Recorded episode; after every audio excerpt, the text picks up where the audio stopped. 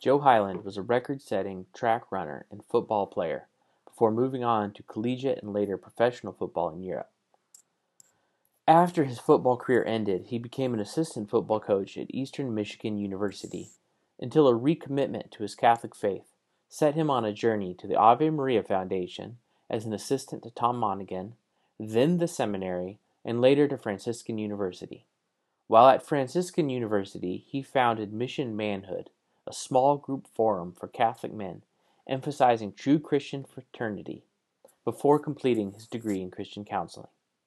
After completing his master's, Joe spent five years diagnosing and treating severe clinical disorders as the clinical director of a residential treatment facility for at risk adolescents, until moving to Greenville to start the football program at St. Joseph's Catholic School. Joe has an unwavering desire to transmit the faith, a heart for the men of God, and the unique ability to use real life examples in an honest and easily understood manner. His sincere, passionate, and challenging approach to public speaking has motivated audiences across the country. Joe is married to Andrea Hyland, and they are the proud parents of seven young children. Joe was born and raised in suburban Chicago as one of seven children. Joe has a Bachelor of Science degree in history from Millikin University and a master's degree in Christian counseling from Franciscan University of Steubenville, as well as philosophy and theology studies from Mount St. Mary's Seminary. Joe is also a licensed counselor in South Carolina. The problem that we're looking at tonight, this refusal to grow up, I don't for a minute to believe it to be accidental. Instead, it's, a, it's the, the natural consequence, um, a logical progression, if you will, of factors that have combined to create a unique um, situation that's significant enough to bring us here tonight out of interest and for some of us concern that's warranted. And I hope by the end of this that you'll realize um, and be convinced of that fact. The measurable rise of adolescent behavior, so inappropriate, troublesome, so antithetical to healthy marriage and family life, not surprisingly parallels the decline of influence in the church. While at the same time, unfortunately, the propaganda of the culture in all of its forms saturates and very powerfully increases its influence upon multitudes of people, which further deepen and perpetuate this existing problem. For example, we live in an environment which has become proficient, proficient, informing people in the habit of getting whatever they want, whenever they want. Drive through, order out, text, Twitter, satellite dish, while we increasingly less, if ever, talk about virtue or the necessity to exercise our wills. Daily, we're indoctrinated that it's all about you, from fantasy football to pickup trucks to tattoos it's increasingly about what makes you happy. What do you want? And this, in truth, it flies in the face of what we inherently know and what we've always been taught as Catholics to give our life away, to pour ourselves out, to die to self, to lay our life down for one another.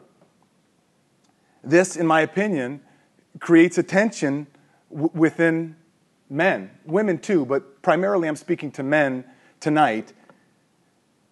And this, over time, I believe, leads even the best of men, men who by now have had their will, their intellect, their desire gradually whittled away from a daily onslaught of unhealthy messages and images. It leads men to a place whereby they're little more than sitting ducks in really what amounts to be a raging war for their souls the souls of their wives and their children and their families. They don't stand a chance. And this is not to exonerate men who, for a variety of reasons, choose to live as adolescents. So, despite the silly and often seemingly innocent portrayal of adolescent behavior among men, this is a deadly serious issue in our culture now that needs to be put in our crosshairs as serious Catholic marriages, families, and addressed. 15 years ago, I was at a Catholic men's conference in Michigan, and I heard uh, the bishop who was speaking, the guest speaker that night, cite a statistic. He mentioned that he had recently heard a, um, uh, the results of a poll that were taken of Depression era parents.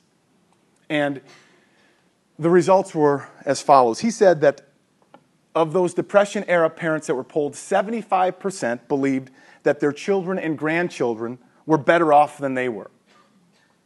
Furthermore, it was stated that 78% of Depression era parents believed that their children and grandchildren had more, both materially and in the form or by the way of opportunity, than they themselves did.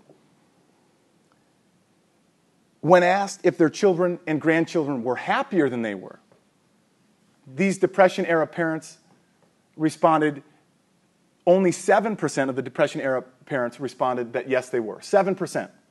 Despite having more in the form of material wealth and goods, possessions, opportunities, despite being better off in a whole host of ways, only 7% of their children and grandchildren did they believe to be happier than they were. So, this misguided movement, which swirls about us and mistakenly equivocates being happy with getting whatever you want, whenever you want, satisfying your desire and pleasure, actually is very near the root of our unhappiness. Because fundamentally, we're made as a gift. We're made as a gift to be emptied, to be poured out for others in the pursuit of the other. A few years ago at a clinical conference in Billings, Montana, not far from Wyoming. In fact, we were about 12 miles south of the Montana border, so it wasn't all. I'm not in any way offended.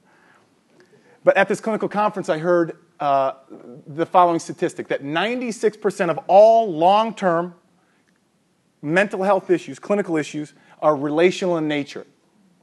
And I had to sit with that for a little while throughout the conference and turn this over my head. But it makes sense that 96% of chronic mental illness is relational in nature. Why? Because we are fundamentally made in the image and likeness of a God who is himself relational.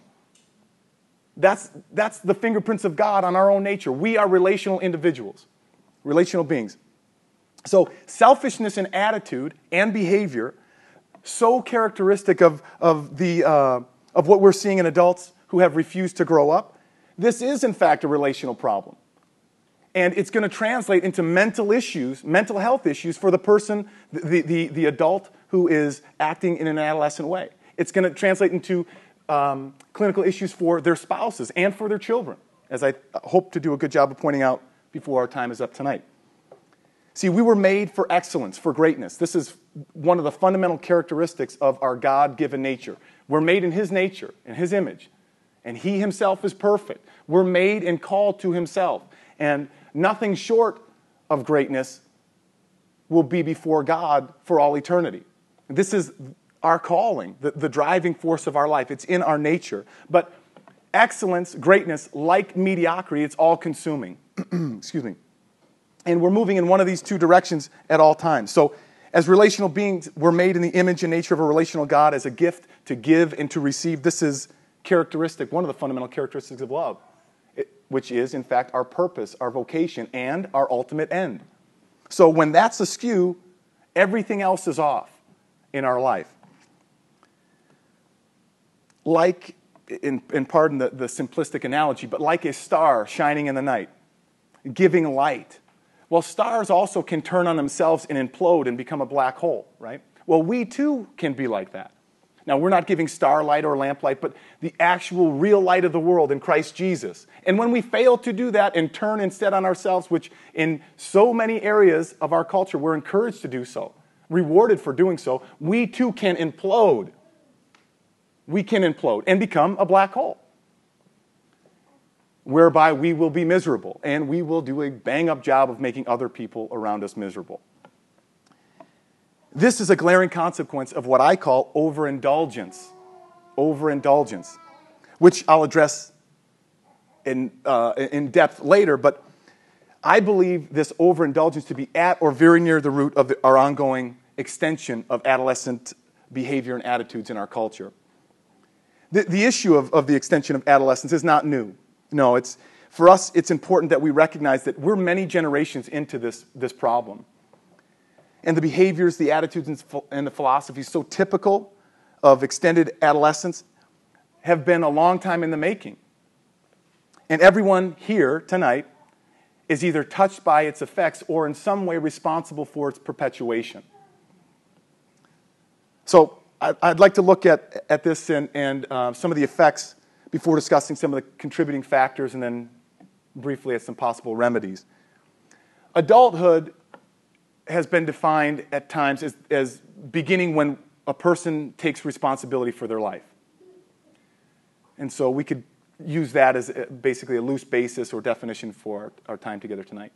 Adolescence, on the other hand, adolescent is taken from the, root, the Latin root word to grow up. And in developmental psychology, adolescence is a time of exploration and searching and seeking, which is good, it's natural, it's healthy in the biological stage of adolescence. It's a time of solidifying one's identity. It should be pointed out that as a married adult, as a father, husband, that's not the time to be, strictly speaking, it's not the time that we should be exploring and seeking and searching and trying to solidify our identity. I've witnessed far, far too many easily identifiable instances of misplaced adolescent behavior among men. Men who are expected to be adults, married men with children, families, men leaving their wives for, for, for other women, men abandoning their families for something different, men addicted to pornography. Look no further than the record number of divorce, the alarming rise of pornography in our culture, and the incessant epidemic of fatherlessness in our culture. I'd say that this is a pretty clear indication of, of a genuine lack of responsibility and sincere identity crisis that has tragic and very profound generational consequences that need to be admitted and addressed. Very important. But what's more, in my opinion, is, are the far too numerous instances in which fathers and husbands abdicate, abdicate their God given place in their families as they flee the responsibilities and challenges of married life and run headlong into adolescence. This too is devastating. A good priest friend of mine calls this the flight into adolescence.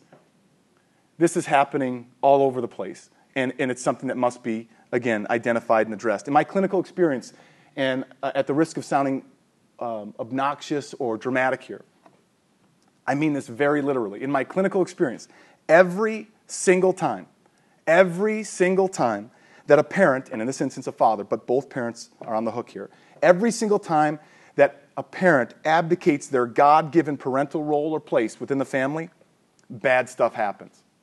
Every single time without fail. And when we look at the church as a family, the same can be said in our church. When a priest or a bishop abdicates their role as a teacher, as a father, as a, provi- as a protector, as a healer, as a defender, as a shepherd. When they abdicate that role, bad stuff happens. And conversely, as I mentioned, the same is true in our family, in our homes. I should add, from a marriage family counseling perspective, that this God ordained hierarchical role in our family, it's hard to reclaim that once a father or husband has, has abdicated it. Women, out of necessity, quite often, they, they take that spot over if the child themselves hasn't already, which is a, its, its own bag of concerns and issues. Well, what happens? The provider protector role is taken up by the wife or the mother who is not naturally endowed to live in that role. But mothers, wives, fill that void by taking up that role in the home when there's an abdication on the part of the father, the husband. Over time, these mothers and wives become understandably reluctant to concede that position, that role, given the investment that they've made because of this. Not to mention the cultural influence, of what I call functionalism, which is a dastardly little ism that is afloat in our culture and causes all sorts of problems. It's, in its basic form, simply says that, well, if you can do it, I can do it. This is behind, in my opinion, the driving force when we, we talk about, when, when some talk about women's ordination. I watch what a priest does, I see what he does, and look around and say, well, I can do that. Anybody can do that. No, you can't. It's not simply about the function of the priest, nor is it simply the function of a dad or the function of a mother. It's more than that. And I'll leave that aside for maybe the fall. We'll see. But let's face it, because women have had to do this for so long and so often, and many, by the way, have done a stand up job considering the situation the mantra then becomes well, who needs fathers and husbands or men anyway? If the women are doing this on their own, who needs you, Dad? Well, in turn, this is going to perpetuate and has perpetuated the endless array of assaults upon masculinity in general, men in particular, fathers, husbands. And in turn, what do we get? We become, as fathers, husbands, as men, we become the butt of jokes that are culturally uh, uh, acceptable. We're viewed now as, as childish burdens to be endured, right? So therefore, it's okay to mock and ridicule and even scorn the man, masculinity, fathers, husbands. And clearly, this puts a strain on the marriage, but what do you think that means for a child in that environment? The son. What does that mean for the son in an environment like that? It's not okay. Bad stuff happens. Who in their right minds want, consider that. Consider this scenario. Who in their right mind wants to be a man, a father, or a husband if that's the environment that they're, they're walking into? And so a husband, the wife, and the children in that family, they all get sick. When I was a kid, my mother died when I was young. I was seven years old, my mother died.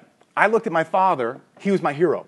And he is more today my hero as a grown man with seven small children than he was when I was a small child in his home. He was my hero. Come home, he'd work hard. He didn't have time for distractions and entertainment. He was busy on raising seven children, small children. He worked his tail off, did an admirable job. I looked at him and said, This is the guy that I want to be. And most of the, the, the, boys that I grew up with looked at their fathers and said the same thing. That's who they wanted to be. Being th- this transition of, and I'll get into this a little bit later, but being a man in general, or being a father and husband, you're, you're, getting, you're, you're getting led to the cross. That's what it means. That's what this means. Uh, Pope Benedict, while he was still Cardinal Ratzinger, and I forget where he wrote this, but he said something that struck me as a seminarian that conversion is a death event. Conversion is a death event. And I think of this in, in the transition into manhood and the transition into fatherhood and marriage. It's a, you're going to die. That's what's happening you will pour your life out for others, your wife and your children. That's what you're called to do as a father and as a husband, as a man in the culture. That's the call, that's the fact of the matter, the reality. And then when we have these breakdowns in the family, the abdication of these family roles, it perpetuates a generational problem that's compounded by a culture who's taking advantage of the sickness within these homes and in these families. And this is why we get these silly mantras, as I mentioned a moment ago, whereby we're the butt of jokes and people can mock us and ridicule us. And again, the result of that is we don't have boys who aspire to be like their dads. They don't know their dads. There's no example there for them. And then we wonder why this is happening, especially when we have multiple homes and a fleet of cars and a fat bank account. Well, we have it all. What's, what's happening? We're not tending to our role in irreplaceable role in that home as a father or as a husband. That's what's happening. So if at the onset then a man recognizes his vital and irreplaceable role in the family, the odds of this type of scenario happening dramatically, exponentially decrease. Maybe become extinct altogether. But when that doesn't happen, clearly we're setting ourselves and our children up for um, at the very least, a difficult situation. So, where does, uh, where does this come from?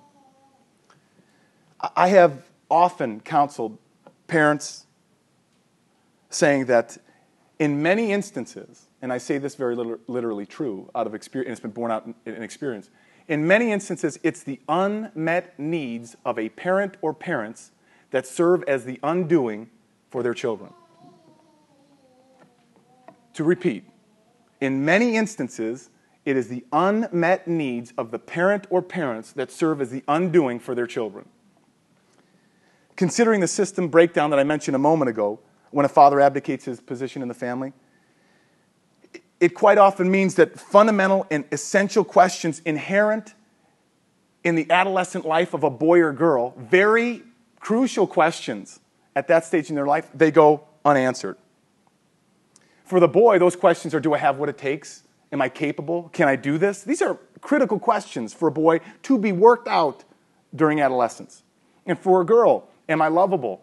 Am I beautiful? These are important questions that need to be addressed and answered, worked out, worked through in adolescence. Both the boy and the girl rely then upon the aid, the guidance, the wisdom, the help, and the critical input of, of their fathers to answer that question.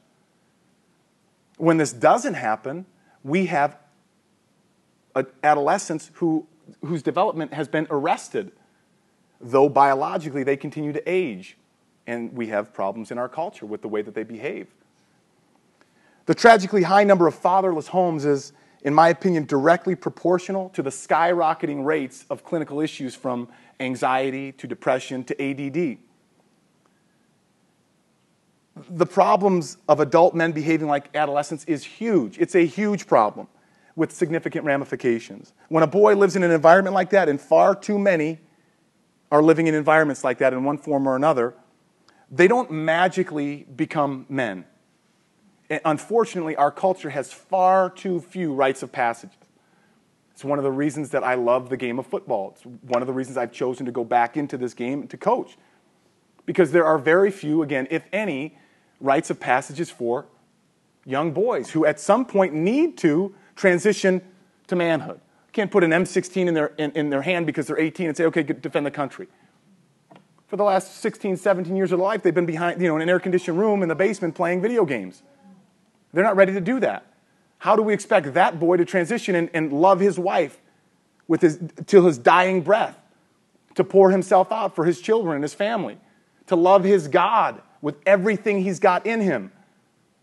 That, that doesn't just happen because someone turns 18 or 21 or because he can drink a beer or graduate from college or, or, or vote. This is a problem. It's a big problem. And the problem in one generation, then, unresolved, spills over to the next generation. And thus, we have a generational issue on our hands, a multi generational issue, which, from our vantage point now, does not seem to be getting better. If we're honest about it, it does not seem to be getting better. So, to this point, we've touched upon the consequences of a father, husband, an adult, who should be acting like an adult but has chosen for a variety of reasons not to. We focused on that and the consequences of of um, such attitudes, philosophies, and behaviors, and the damage caused to him, his wife, children, and family. But how does this happen? How does he get to that? How does it get to that point? And so I, I want now to look at, at how these little monsters become big monsters. And I like to focus now upon how parents actually play a role, a key and central role in the formation, and I, I, I don't want to misuse the term development, of these little monsters becoming big monsters and these uh, creating significant issues in our culture. So, as uh, Tim mentioned at the onset, I'm a teacher and I'm a coach and I'm a licensed professional counselor. it's, it's been my clinical experience upon finishing my graduate degree when I started uh, for a couple years in a psychiatric hospital uh, serving, working with extremely, extremely dysfunctional families, what was left of them. Broken, poor, with, in every instance, without fail, every single instance, there was some form or other of abuse in these homes.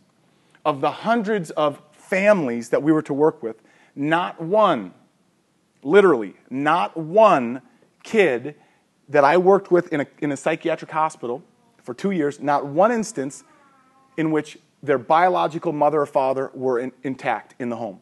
Not one. And these children suffered tremendous abuse.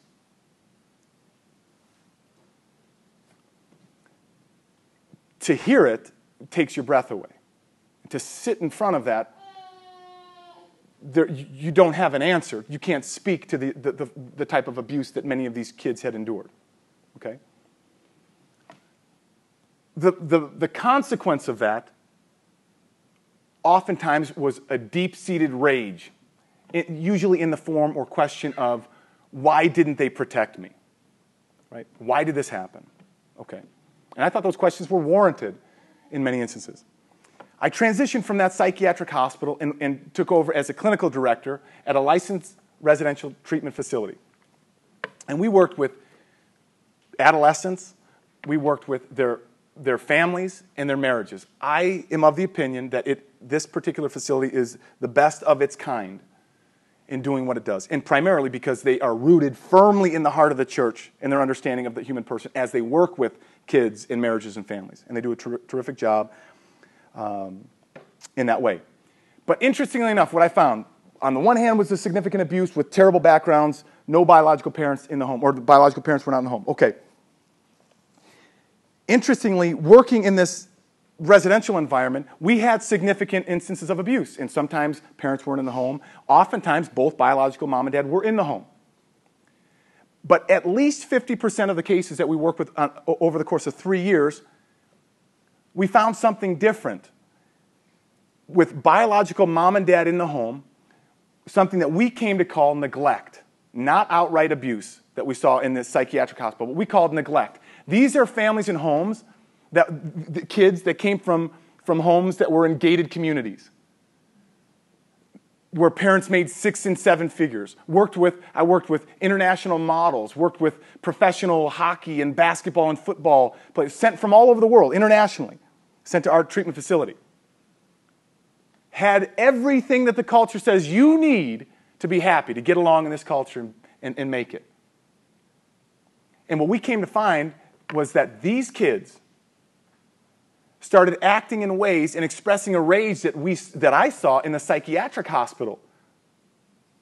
Where was this coming from? And it's very interesting that on the one hand, there was poverty and brokenness and broken homes, and it manifested in rage. Then working with kids who came from gated communities, who had everything that they could ever want, and it manifested in rage. I could be wrong, but I think the, the, the philosopher Sartre wrote a play uh, on hell, No Exit if I'm not mistaken, and I could be, there's a scene where they sit at a table and they're eating, and before they could ask for what they needed, they were given, they were given that. In a, in a sense, this is a form of overindulgence, which I'm going to refer to uh, in, a, in a moment. But notice, Sartre, the philosopher, is writing a play on hell, and intertwined in that is these aspects and instances of, of overindulgence should give us some insight as we move forward. So, this overindulgence, I contest, I stake my life on the fact that this is causing tremendous damage in families, in marriages, and in the lives of children. Tremendous damage. And it needs to be dealt with. This is uh, behind, in my opinion, maybe not all of it, but a good bit of the epidemic that we're, we're addressing here tonight. An, epi- an epidemic that we would, I think, rightly term a failure to launch. So I'd like to look at three distorted uh, and very damaging beliefs of overindulgent parents. Because, one, overindulgence fosters, among other things, entitlement and selfish behavior, which is so characteristic of what we see in this widespread adolescent behavior across the developmental spectrum. And, and two, because when we hear things like this, if you're like me, we hear it, we take it in and say, wow, that's interesting, but it's not me. It's somebody I know or somebody else. In fact, we had a, um, one of the requirements of families that would send their children to us, we would give them a book and ask them to read this. We were working, we didn't just work with the, the inpatient, we worked with the inpatient, the marriage, and the entire family, which is the appropriate and effective and accurate way to do counseling in that way many parents wouldn't read. And so as we worked and talked, and, and many of these kids, the, I built relationships up with these families for a year and a half, sometimes two years. They wouldn't read because they didn't think that they were overindulgent. Because their limited definition of overindulgence meant that they're just buying things for their children. And that is absolutely a very easily identifiable form of overindulgence, and it's very popular in our culture. But it is absolutely not the only form. And I don't even know that that's the most sinister form. So I want to look at a couple of these things, and I think that all of us would do well to take this in and consider, turn over tonight when we leave, uh, reflect upon our interactions with our children. let me begin then with a quote from Dr. Jim Fogarty. He's a man from whom I learned a great deal about um, through study and considering his positions on a variety of issues as it relates to counseling um, during my time as a clinical counselor in Wyoming.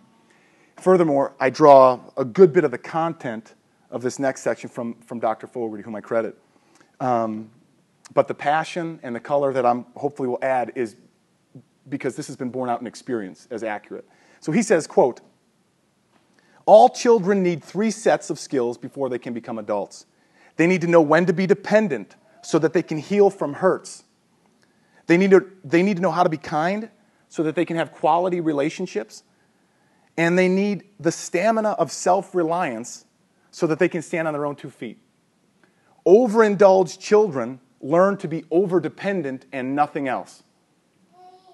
End quote. So, most healthy parents mourn, in, in, in, their own unique way, mourn the passage of developmental stages in the lives of their children. My wife and I, we talk now that they're seven uh, kids at home, which is still unbelievable. It's a great blessing. Um, th- there's seven little guys and, and girls, and when they would move from crawling to walking, or just prior to that, at times my wife would say, just can't wait till they can walk.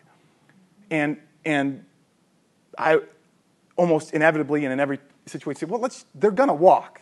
We, they're getting there, but they're never to crawl again. So let's just enjoy when they're crawling because it just happens fast, right? Um, and then, you know, she'll remind me that, well, you spend, you know, all the time that I'm spending with them and chase them all over the house and locking them. All right, you're right. I can see the point. So, uh, but there is this passage of, obviously, with our kids, they move along and they grow up fast. Those of us here that are parents, we recognize it happens very fast. And in our own way, we mourn the passage of moving from one stage to the next. But for overindulgent parents, no. They suppress that feeling of, of, of mourning. Instead, they keep their children overdependent. And thus, their children cling to them throughout life. So let's look at then the distorted beliefs of overindulgent parents. These are the beliefs which many parents hold or have because they mistakenly believe that it's going to strengthen somehow the bond, the relationship that they have with their children. I'm here to tell you that in every situation, it fosters nothing but deep seated rage and cultivates an entitled, self centered person.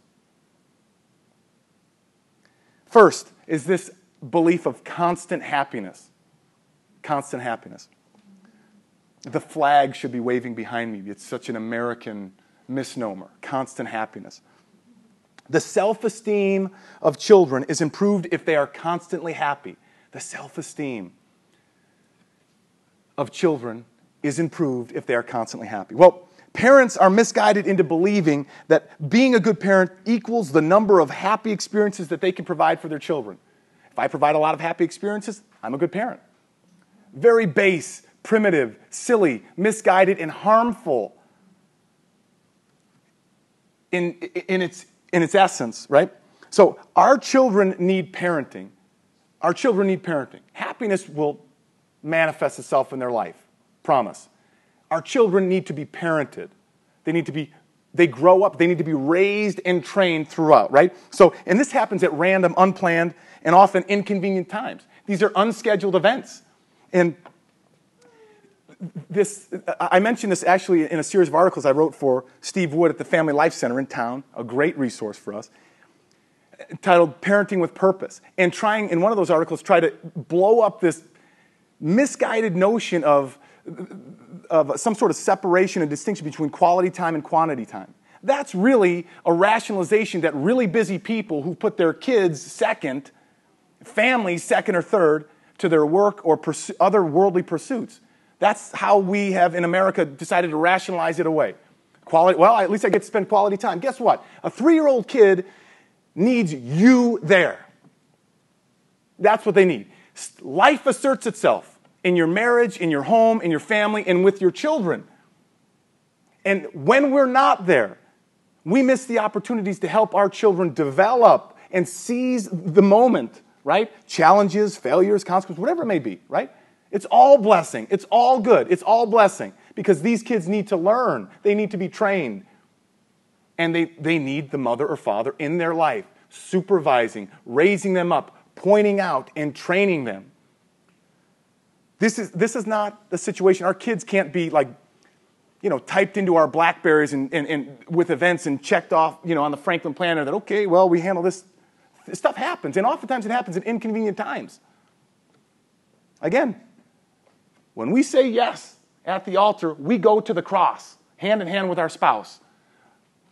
But luckily, Our Lady and our Lord are there, so we're in good company. This desire for constant happiness, if we're honest, who in here, who do we know that doesn't have this desire? I mean, come on. That, this isn't me staying up here saying this is, a, this is silly. You're an alien if you have this. We all have this desire to be constantly happy. Who would not want to be constantly happy, right? So let's admit that. But we also need to recognize it needs to be tempered. That's part of growing up. So we need the ability, and as adults, we hopefully at this point have been able to uh,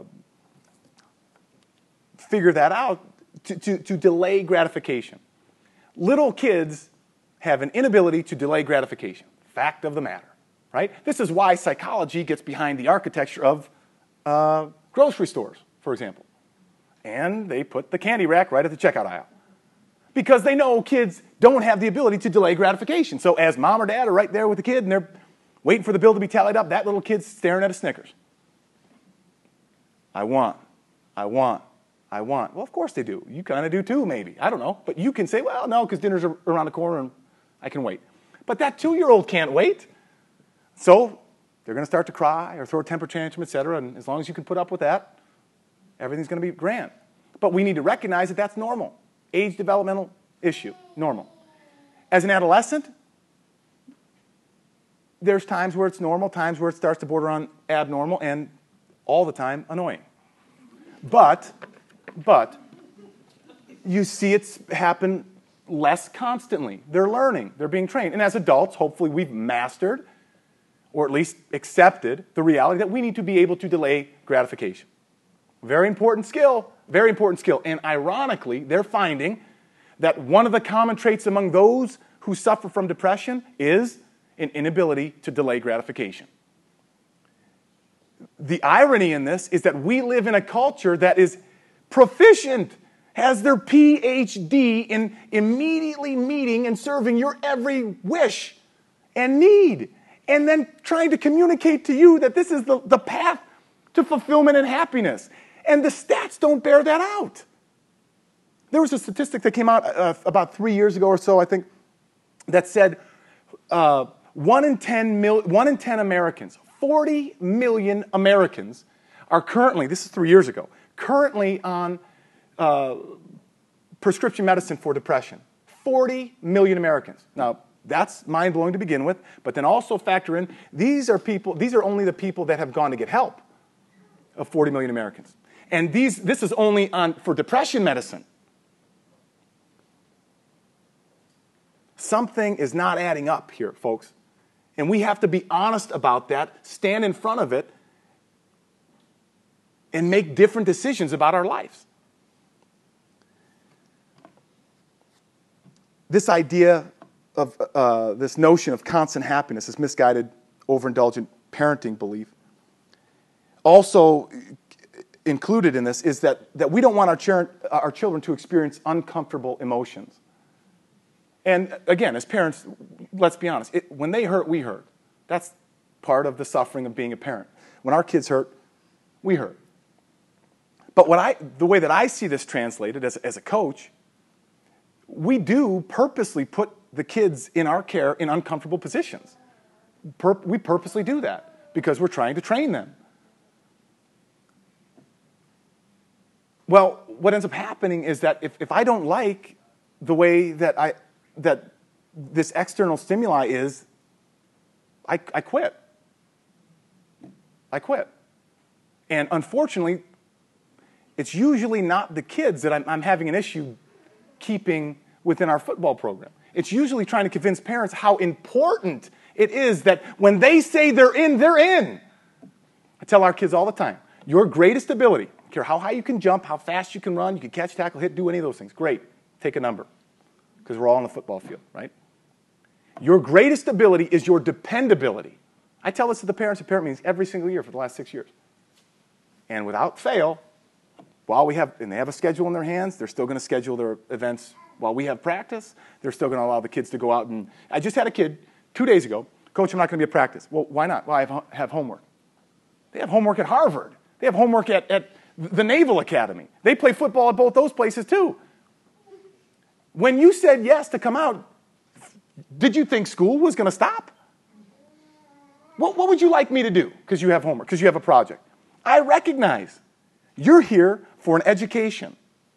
Part of that education, and what I try to convince parents, the big, in my opinion, the big part of education are these little nuanced intangibles. Like when you say you're committed, you stay committed. If you have homework, you figure it out. You make it work. You know why? Because that's how life is. And if you're dependable now, you're going to learn the habit and the trait of being dependable when you don't want to be dependable. Hmm? Because pretty soon a wife and children are going to count on you. And you better have learned to be dependable. So that when you say you're going to be somewhere, you're there. When you say you're going to do something, you do it. And this is where we talked about the, the, the, the transition from boyhood to manhood and the lack of, of, um, of uh, rites of passage. Thank you. The lack of rites of passage. This, this is the way that we can make up for it, is, t- is take these little nuggets of opportunity and help these kids understand this matters. Yeah, I'm, contrary to what people may think, I, am not in love with the game of football. I could, honest to God, I could take it or leave it. But I recognize this is an unbelievable, incredible opportunity to form the lives of young boys so that they can become men that the world desperately needs. But to do that, we need to be able to toss this idea of constant happiness right out the window because it doesn't work, especially on a football field.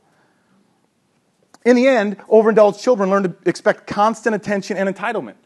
They learn to expect constant attention and entitlement. It does not create happy children. The second misguided notion or belief of overindulgent parents is this idea of whatever you want. Whatever you want. I'm sure nobody here has heard that. Um, but parents mistakenly believe that unconditional love means that their children should get whatever they want. They should do whatever they want, right? We're loving, wonderful parents. We're going to provide, and they get to do whatever they want. This is really you know, one of the things that this is about is, is difficulty saying no. And okay, some people have that problem, other people don't. Um, but what we need to understand that if you have difficulty saying no, this might help you learn to say no, because what happens is it cultivates low expectations in your children. Let me say just a couple things about this. When I was a kid, I grew up, we didn't, as I mentioned, my mother died when I was young. My dad worked, came home, did everything he needed to do, and when it was done, he was out. That was it. Worked, came home, served, slept. Hit repeat in the morning. Do the same thing. That's the environment I grew up in. So we didn't have a whole lot. And as kids, and I remember having this discussion with my older sister later when I was living in Michigan and coaching. She was saying, oh gosh, all these things. You know, she was having a family and we don't have this and we don't have this. I just don't know what to do, et cetera. I said, wait, time out. This is why when we were kids and we'd raise a stink about we don't have this and wish we had this. And, and I mean, I'm talking about like going to neighbor's house so we can eat, okay? That type of not having stuff. So I have a brother who still will not eat ramen noodles because he ate like that every meal for about 10 years. That's where we were, okay? But we made it. Thanks be to God. And thanks to my father. But it didn't make sense then. But now, as an adult, when, when, when I have nothing, it's very easy to say, no, no, I get it now. I understand. All of those things are superfluous. And so there's plenty of times, believe me, that my wife and I would like more of things that we don't currently have. We'd like to be able to take a vacation here, do this, or drive uh, this type of car, fix up the house here. Can't do it. Not, not an option. Now, that's a burden, but here's where it's a blessing. When kids come to you and say, I would like to do this, or I want this, or I see my friend, he's got this, these shoes and this trinket, and no, even if I wanted to. I mean, I can't. No, can't do it. So get used to saying no. Get used to saying no. And as I said, it, it, it, cultivates low expectations. As a teacher, switch hats here for a minute, as a teacher, I see this way too often. When they hear nothing but yes, I want, I want, I want, yes, yes, yes. One of the manifestations and the problem, the consequence of this is a kid sits in the classroom, sits back, I'm here, I want an A. Oh, great, Johnny, take a number, buddy. Because it doesn't work in here. Whoa, what do you think that does to a kid who has never heard no? It does a lot of things to a kid who's never heard no. And we're going to talk a little bit about that in a minute. But we're setting our kids up for failure. Yes, yes, yes, yes, yes. And then when they're in a situation where they hear no, again, bad stuff happens to them and to the situation. Often these difficulties um, with, with the whatever you want idea, there's difficulties on the part of parents distinguishing between the wants and the needs of their children. I want, I want, I want. And then it's yes, yes, yes, yes, yes, you get, you get, you get. But in fact, if it's going to help any parent in here who might struggle in this way, recognize that when you give, give, give, give, give to every want, want, want, want, want, you're training your children to overburden you. That's what happens. So when your kids want, want, want, want, want, and it's, it's always give, give, give, yes, yes, yes, yes, yes, you will be run to the ground. You will be run into the ground. And obviously, none of us want to be there. So we need to address that. The, the other thing that I, I, I see in, in, in uh, parents too is this idea of am I going to be my, my child's friend? Am I going to be my, my child's parent? When I was a kid, I lived uh, in, in high school for a few years, I lived with my aunt. And I will never forget the day she helped to change the way I think about many things in life. She looked me right in the eye and said, Joe, I don't care if you like me or not. It's not my job to be your friend. You will respect me and live by the rules in this home. Okay, you got it. That's the truth. There's, I can't wiggle around that. What that did immediately doused uh, the, the, flames of, that were burning inside of me uh, uh about how am I going to get around, what, what ways am I going to figure out, what games am I going to play, how can I manipulate my aunt and my uncle to get what I want. I don't like you. Boo hoo. I need a swift kick in the rear and say, I don't care if you like me or not. That's not why I'm here. It's not the way this thing works, kiddo. And guess what? I got it. Thanks be to God. And things changed for me for the better. When this, when we become, and this is something for anybody that here or that we know struggles with this friend parent uh, issue, recognize that when we make the mistaken, the, the, the foolish decision to be friends with our kids, when you do that, you give up the influence you have over your child as their parent. It's a big, you become a peer, and your level of respect has just gone out the window. So there's a give and get, and what you get is not really um, worth giving. So in response, the children they don't love, you know, to this whatever you want mentality. They don't end up loving you anymore. They just demand more. We used to call this in Wyoming. We called it feeding the beast. I want, I want, I want. It's like, you know, Gollum in a sense. They just single minded in their, their commitment to just hoard happiness and items and things, you know. And now it, it, it's increased, in my opinion, uh, way out of control with all sorts of gadgets and trinkets and things that are being pushed to them from a variety of, uh, in a variety of ways. But in essence, they become more entitled. In the end, overindulged children never, never learn to be self reliant. Instead, they refine their skills to get what they want from other people without ever having to earn it.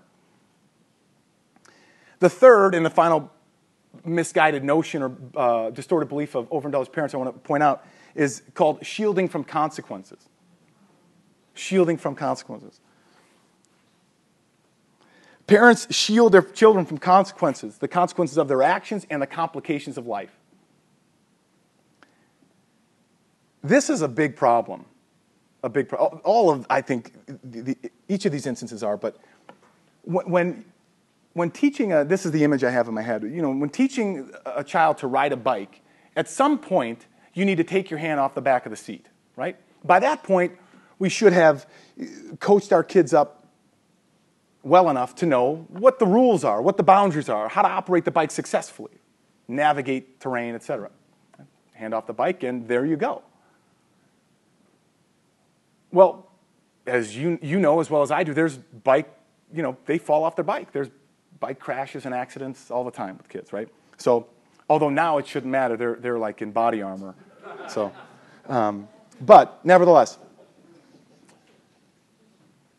what happens is when you take your hand off the back of the seat and the kid goes, we want to shield them from consequences. But really, when your kid's riding down the sidewalk, if they decide to break the rules, if they decide to go out of the boundaries, if they decide to be disobedient to what their parents have shared with them, have, have asked of them, bad stuff happens.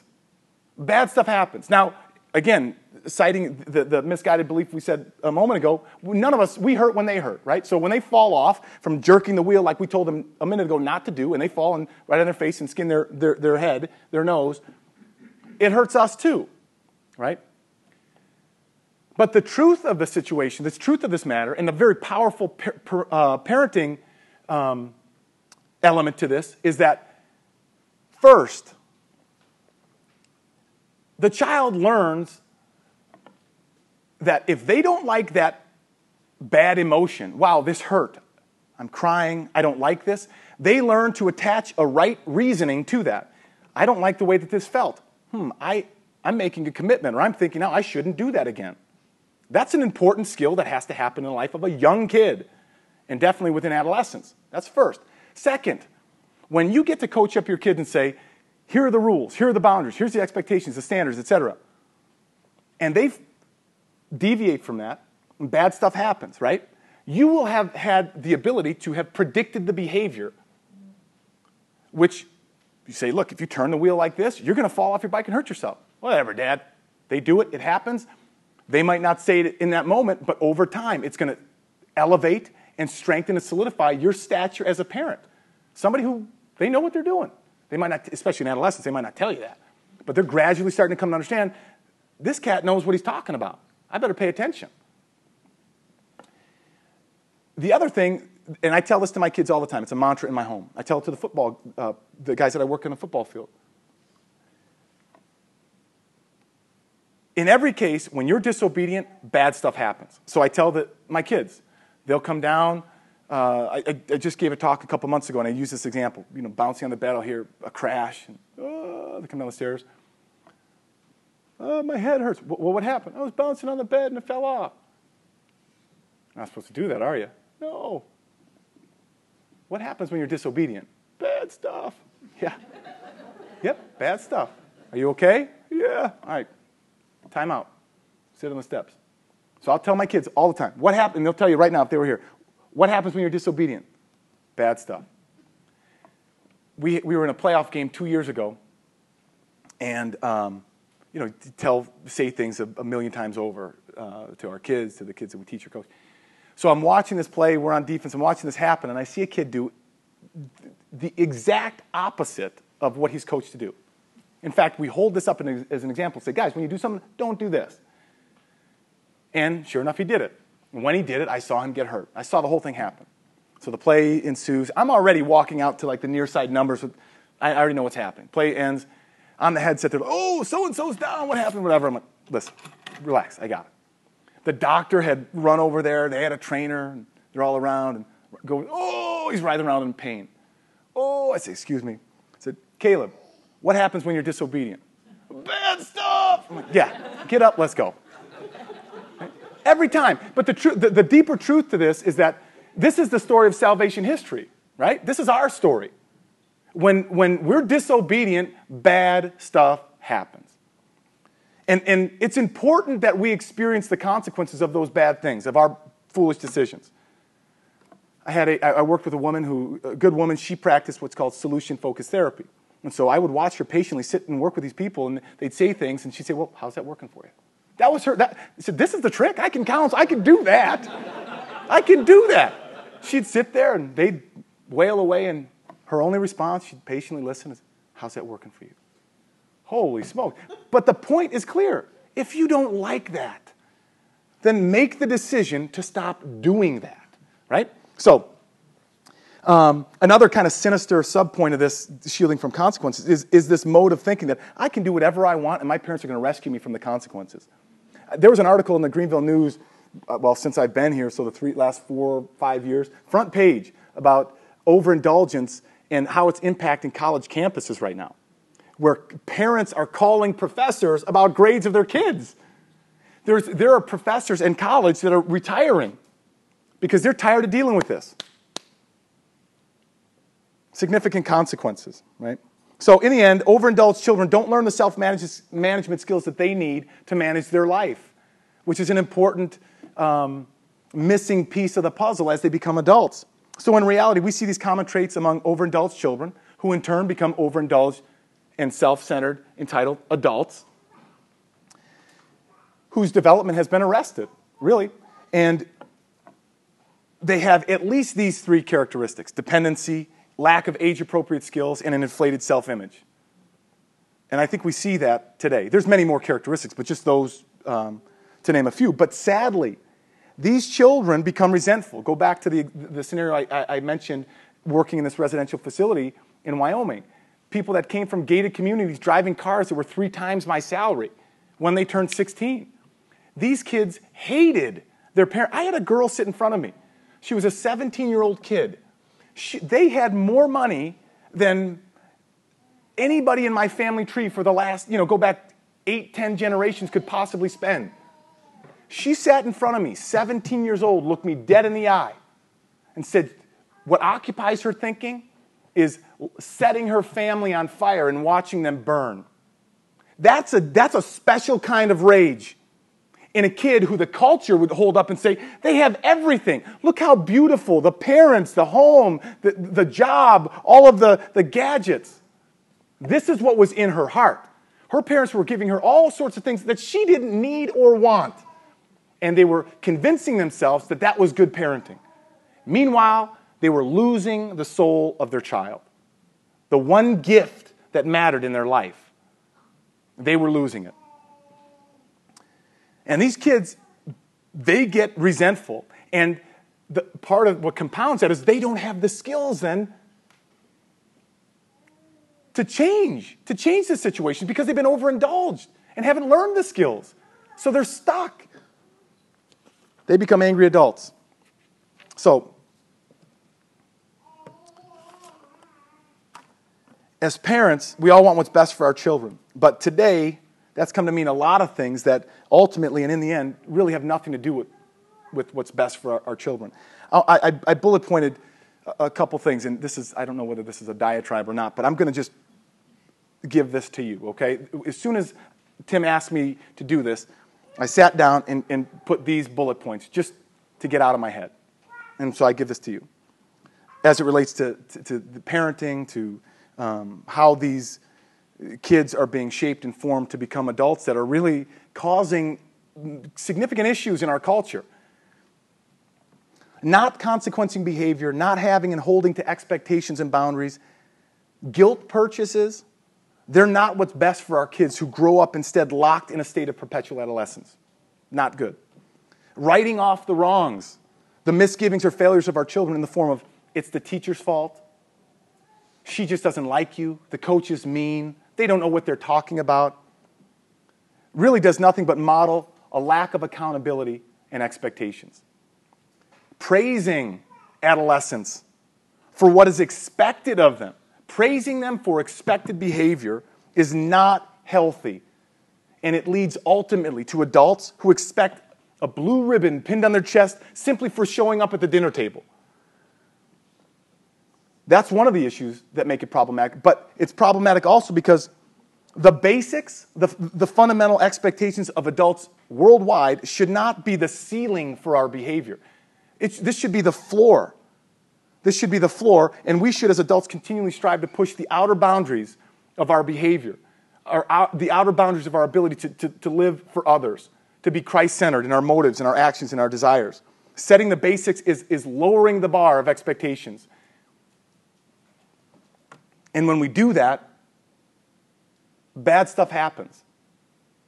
In schools, when teachers and administrators do these things, bad stuff happens. There's rumblings in the hallway, and, and teachers and, and administrators, they want to meet the needs, which really oftentimes are wants, of the kids in the hall. And it leaves, it leaves people exhausted, frustrated, and sometimes the teachers or administrating, administrators who are assessing things on whether or not the rules or the expectations are well received, are, are, are we liked. That's a bad policy.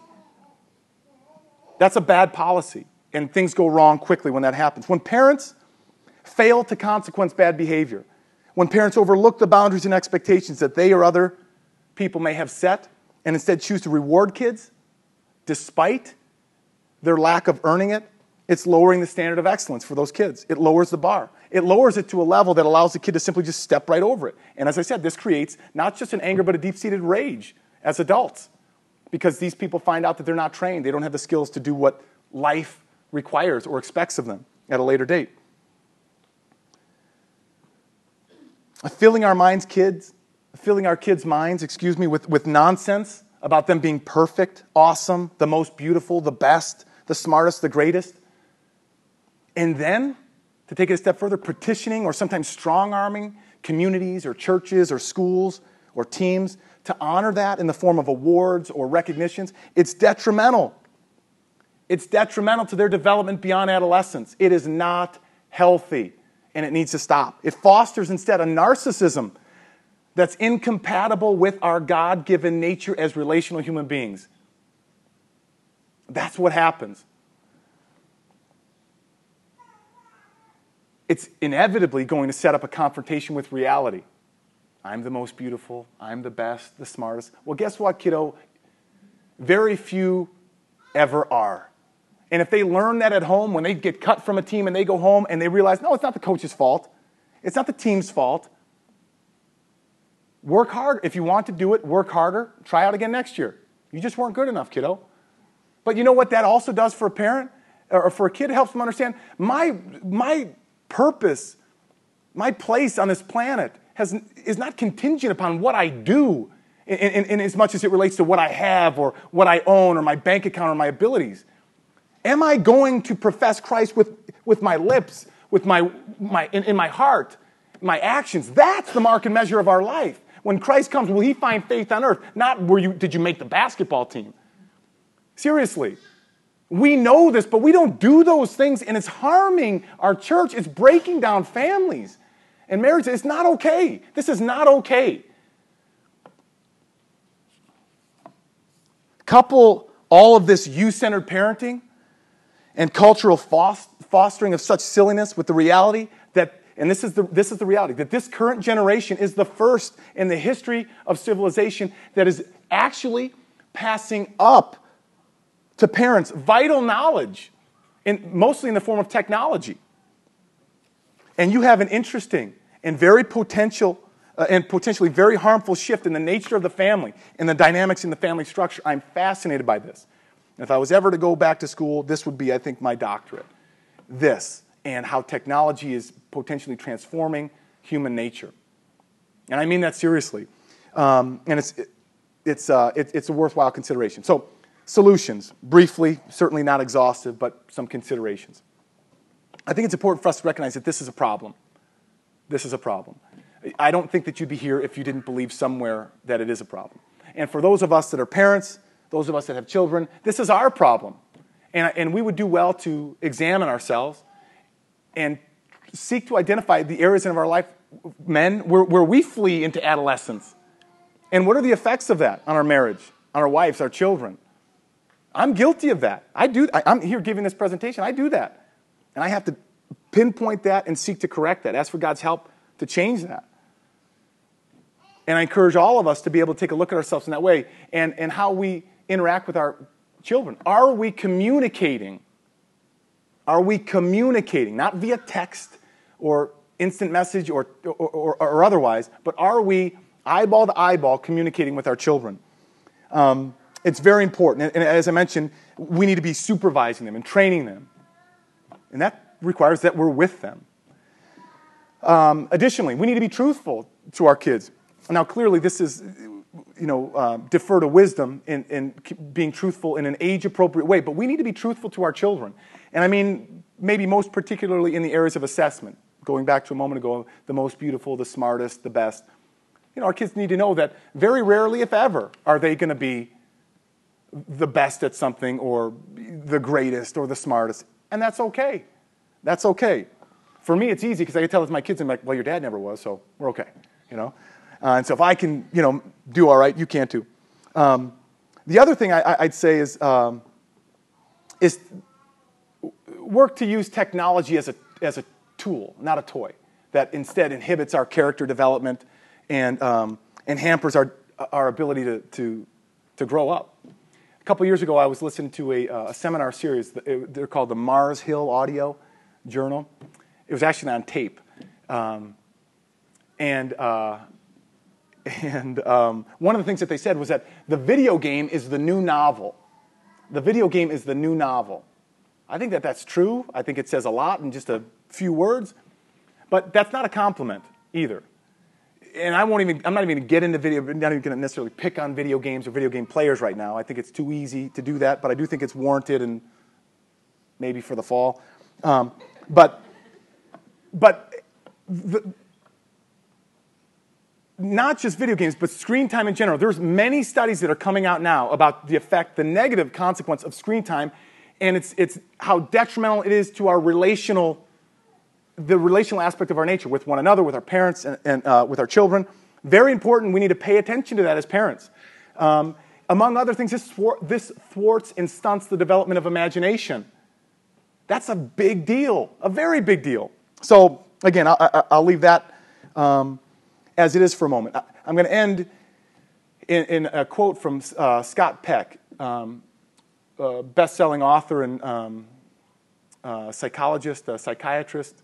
Um, he wrote a number of uh, books, but one of the books that, in the book that I'm taking this from is called um, The Road Less Traveled. A good priest friend of mine put me onto it and said, well, you need to look at the first 71 pages because the rest, and he gave me his assessment of the rest.